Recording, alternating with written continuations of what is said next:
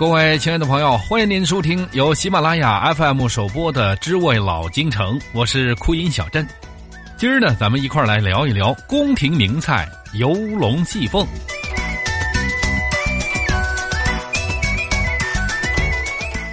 咱们现在所聊到的游龙戏凤呢，您听起来这个名字是不是觉得就有点意思啊？又是游龙又是戏凤的，这里边肯定跟玩有关系吧？没错，您猜对了。这道菜发展到今天呢，它原来是北京致美楼饭庄的一道名菜。在致美楼呢，就是在前门外的粮食店街大石栏地区。它的主要食材呢，是用鲜活的笋鸡和水发鱿鱼制作而成。它呢是先将鸡块过油炸至金黄，立在盘的中央。鱿鱼呢要入油锅烧溜成卷状的时候，加入鲜汤勾芡。出锅以后排列菜盘一圈这道菜当中的。鱼就象征的是龙，鸡呢象征的就是凤，这两者同时烹调，鱿鱼脆嫩，鸡肉鲜香，汁儿色呢是金黄油亮，再配上褐色的木耳、白色的玉兰片、绿色的菠菜叶儿，色泽美观，别有风致。它既是佐酒的佳肴，又是滋补保健的美馔。吃完之后，口留余香，令人难忘啊！如果说您有机会的情况下，一定要尝一尝这道菜。那么，关于这道美食游龙戏凤，它是怎么来的呢？传说当中，这道菜和明朝的正德皇帝武宗朱厚照有着密切的关系。您听我慢慢跟您说。相传呢，明朝的正德皇帝武宗朱厚照历来呢被视为是风流好色、逸乐无度的昏君。话说这位。武宗呢，他是十五岁登基当了皇上，在当时呢是极为贪玩，不愿意受到皇宫的各种繁俗礼节的束缚。在当时大太监刘瑾等人的纵诱之下，在皇城外建了豹坊。那个时候的“豹坊”俩字呢，它是豹子的“豹”加上房屋的“房”，也就是今天的东华门外的豹房胡同。时至今日呢，“豹房”这两个字已经改成了报纸的“报”。关于它的用途呢，存在着两种见解。第一种呢是认为是治理朝政的政治中心与军事总部；第二种呢就是认为是正德皇帝的享乐场所。他在那儿呢是声色犬马、歌舞骑射、尽情的玩乐。这日子长了之后，不免的就有点乏味总想着吃点野味不是？于是呢就想着到民间去寻访美女，找一找乐子。话说呢。这年的秋天，一个夜静人稀、皓月当空的晚上，正德皇帝换了百姓的便服，仅带了江彬等几个简从，徒步走出了德胜门，朝着居庸关的方向而去。一路的奔走，他们去了关外的宣府。这宣府呢，是一个边塞小镇，在这儿呢，他是江彬的家乡。据说呢，这个地界儿可是多越户美妇啊。皇上便这样背着满朝的大臣微服出京寻访美色。据说呢，在这个期间，朝中的大臣得知此消息之后，又劝又追又堵，但是没有奏效。皇上还是一意孤行，我该干什么干什么去。大臣们，你们管不了我。这个时候，可能有人会问：这江兵是什么人呢？这主呢，出生的年月并不是特别的详细。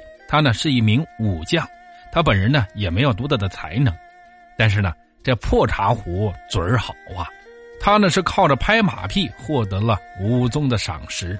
我们只能说这个人呢特别的会察言观色，而且拍马屁拍到了武宗的心坎里。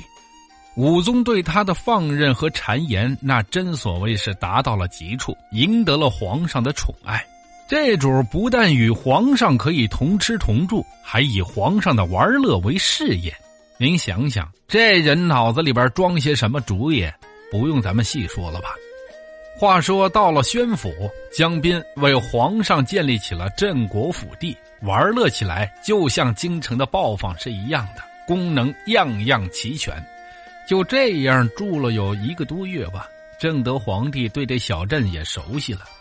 有这么一天呢，他就独自一个人逛上了街市，偶然在一家酒肆的门前见到一个年轻的女郎。淡妆浅抹，艳而不俗，秀丽妩媚。武宗看完了之后都直了眼喽，径直的走进了这家酒肆。话说呢，这女郎可是店主人，当然要热情的招待客人，上酒上菜没想到这位所谓的客官不仅直眼而视，还跟进跟出，爱欲毕露。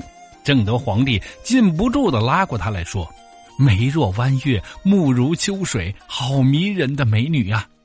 这个时候呢，女店家甩开他说：“男女授受不亲，请客官放尊重一些。”他说话间呢，就把酒菜已经上齐了。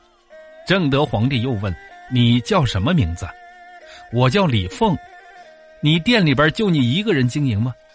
女店家说：“我还有一个哥哥叫李龙，他出去了。”他说完之后便回避走开。可是呢，正德皇上岂能放手啊？追着便叫道：“我独饮无趣，来陪我同醉如何？”这李凤拒绝说：“你这客官真是无礼！我不是青楼女子，你找错人了。”正德皇帝不管那些，继续说：“一同饮几杯酒，又何妨呢？来来来！”说着呢，便起身去拉李凤。这李凤吓得逃进了内室。正德皇帝紧追不舍，一把抱住了李凤。这个时候，李凤是又惊又恼，死命的去抵抗。无奈一个女子总也抵不过青年男子，正要呼救，正德皇帝说：“你不要惊慌，从了我，保你富贵。”李凤听到了这话，他想起来前不久听说皇上要来到镇上，可说呢，这李凤心中窃喜，但是呢又暗于喜色。心里边在盘算着：难道我真的碰上了皇上了吗？李凤故意很生气的说：“你是什么人，竟敢如此放肆？”这个时候的武宗心里边很急呀，于是就说出了自己的身份。李凤不信的说：“你哄我做什么？皇上哪能到这种偏僻之地呢？”这个时候的武宗已经被凤姐闭月羞花的美貌所倾倒。当然了，这个凤姐呢，可不是我们现在所说的凤姐啊。那么这武宗呢，故意的呼酒唤菜来调戏她。这凤姐亲手烹制了一款美味佳肴来待客，而武宗却醉翁之意不在酒，故意的与李凤巧为周旋。于是呢，就问到了：“此菜何名啊？”这凤姐呢是故弄玄虚，并不点破，而武宗更加是神魂颠倒喽。他看到这李凤怎么都不信他，于是呢，武宗就把那里的龙袍露给他看，还把玉玺拿了出来，上面有“受命于天，既寿永昌”八个大字。这李凤看到了这个玉玺，那肯定认得，这就是皇上啊。没办法，这武宗还是最终表露了自己真龙天子的身份，以及对凤姐的渴慕之情。于是二人就成就了好事儿话说呢，事后凤姐求封，武宗呢就封她为戏耍宫妃。继而李凤敬献皇上的美传也被赐名为游龙戏凤，正式列入宫廷名菜谱中。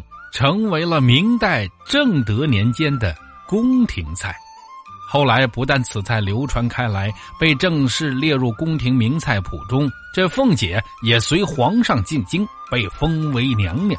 从此，李凤就陪在了武宗的身边，恩爱无比，三千宠爱于一身呢。民间还据此编出了游龙戏凤的戏曲，广为演唱。后来游龙戏凤这道菜呢，又回到了民间，但是呢，烹制选用的原料不同，风味各异。咱们就拿辽宁的游龙戏凤来说，他们是精选大连的刺身、当年的笋鸡以及长白山的人参制作，名菜聚入酒锅，坐在炉火之上，但见人参鲜汤翻滚，笋鸡随波翻动。一只一只的刺身尾随游弋，恰似乌龙戏白凤。造型生动、鲜美可口，又极富营养。以上我们所聊的呢，就是野史所记载的明正德帝武宗朱厚照游龙戏凤故事当中的一段，似乎呢有点不太可信。但是呢，这道游龙戏凤的菜却流传了下来。好了，亲爱的朋友，关于游龙戏凤这道菜呢，我们今儿就先聊到这儿了。由于时间的关系呢，知味老京城这档节目改在每周的一三五更新，敬请关注。好了，亲爱的朋友，回头见了您嘞。